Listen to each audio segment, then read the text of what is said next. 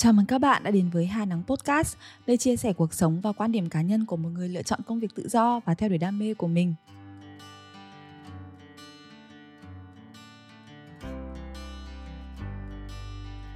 Trong số podcast lần này thì mình sẽ chia sẻ với mọi người câu chuyện về thời điểm. Mình biết có rất nhiều bạn đang đi làm một công việc văn phòng với mức lương ổn định nhưng cũng đam mê và có mong muốn chuyển sang làm việc tự do, ví dụ như làm chụp ảnh sản phẩm giống mình. Đây là một quyết định khó khăn bởi vì cuộc sống của bạn sau khi chuyển việc chắc chắn sẽ hoàn toàn thay đổi. Vậy thì đâu sẽ là thời điểm phù hợp để các bạn chuyển việc và các bước chuyển việc như thế nào để mình có thể đảm bảo được sự an toàn nhất định về mặt tài chính cũng như để cuộc sống sẽ không bị xáo trộn quá nhiều. Trước hết thì mình sẽ chia sẻ với các bạn câu chuyện của mình.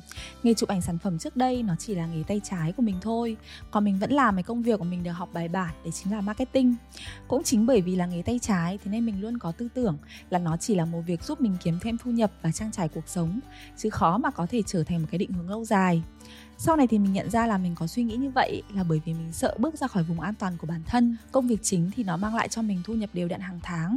Dù ít nhưng mà mình lại rất sợ đánh mất cái sự ổn định đó. Mình sợ nên mình không nhìn thấy chính cái sự ổn định nó lại là rào cản ngăn mình phát triển.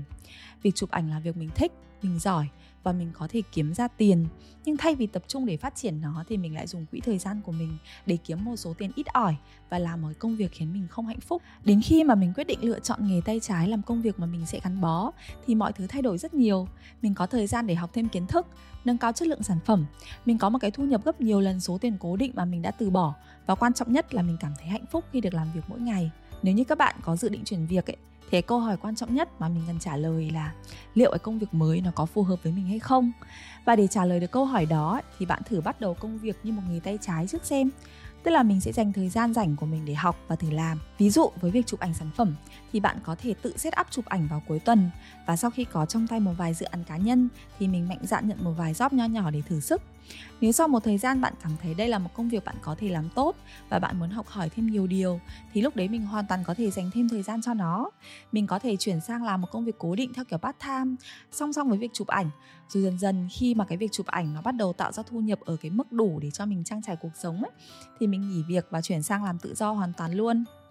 Quá trình mình làm nghề tay trái, nó sẽ là thời gian để mình tích lũy cho bản thân một cái hành trang vững chắc trước khi mà mình lựa chọn một con đường mới vậy có những cái gì bạn cần phải tích lũy đầu tiên thì bạn sẽ cần có vốn không phải ai cũng may mắn có điều kiện tài chính đủ để theo đuổi bất kỳ công việc nào mà không cần quan tâm đến tiền thế nên trước khi chuyển việc thì mình nghĩ chúng ta cần phải có một khoản vốn nhất định với khoản này thì mình sẽ trích ra một ít dùng để đầu tư các thiết bị cơ bản cần thiết để làm nghề.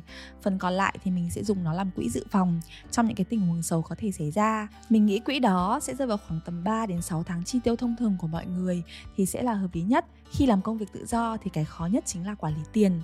Vì vậy mình nghĩ việc dành tiền cho quỹ mua thiết bị và quỹ dự phòng tài chính cá nhân là cần thiết, kể cả khi bạn đã trở thành một người chụp ảnh toàn thời gian và kiếm được rất nhiều tiền từ công việc này. Nó sẽ giúp bạn thực sự tự do trong chính nghề nghiệp của mình và được làm công việc mình đam mê một cách trọn vẹn. Ngoài tiền bạc thì kiến thức và kinh nghiệm chính là điều thứ hai chúng mình cần chuẩn bị trong cái quá trình tập dượt ấy, thì ngoài các kiến thức về nhiếp ảnh đừng quên lưu lại các cái bức ảnh mà mình từng chụp và trình bày nó dưới dạng một cái portfolio hoàn chỉnh để khi có khách hàng mới mình sẽ dễ dàng hơn trong việc nhận job. Bên cạnh đó thì bạn cũng nên nghiên cứu nhiều hơn về cách xây dựng báo giá cũng như quy trình làm việc với khách hàng sao cho hợp lý và chuyên nghiệp nhất. Cuối cùng thì hãy chuẩn bị cho mình một tâm lý thực sự vững vàng không một con đường nào trải đầy hoa hồng. Và cái mục tiêu cũng như mơ ước của mình càng lớn ấy, thì những cái bước đi đầu tiên nó sẽ càng khó khăn. Khi mà bạn bước ra khỏi vùng an toàn của bản thân, có thể những người xung quanh sẽ không tin tưởng bạn, nhưng bạn thì phải tuyệt đối tin vào chính mình. Dần dần khi mà bạn đã bước qua được những cái khó khăn đó thì bạn sẽ có một cái cuộc sống tuyệt vời đến mức chính bạn cũng không thể tin được.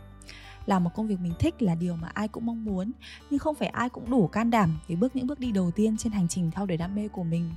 Để mọi thứ dễ dàng hơn cho bản thân thì hãy lựa chọn một cái thời điểm phù hợp để bắt đầu và hãy chuẩn bị cho mình một hành trang vững chắc nha mình rất hy vọng tập podcast này của mình có thể mang tới cho các bạn một chút động lực, cũng như là một gợi ý về hướng đi trong tương lai nếu các bạn yêu thích những cái nội dung của mình, thì đừng quên like và subscribe để mình có thể cập nhật các cái nội dung mới cho mọi người hàng tuần. Hẹn gặp lại mọi người trong những cái số podcast tiếp theo. Bye bye!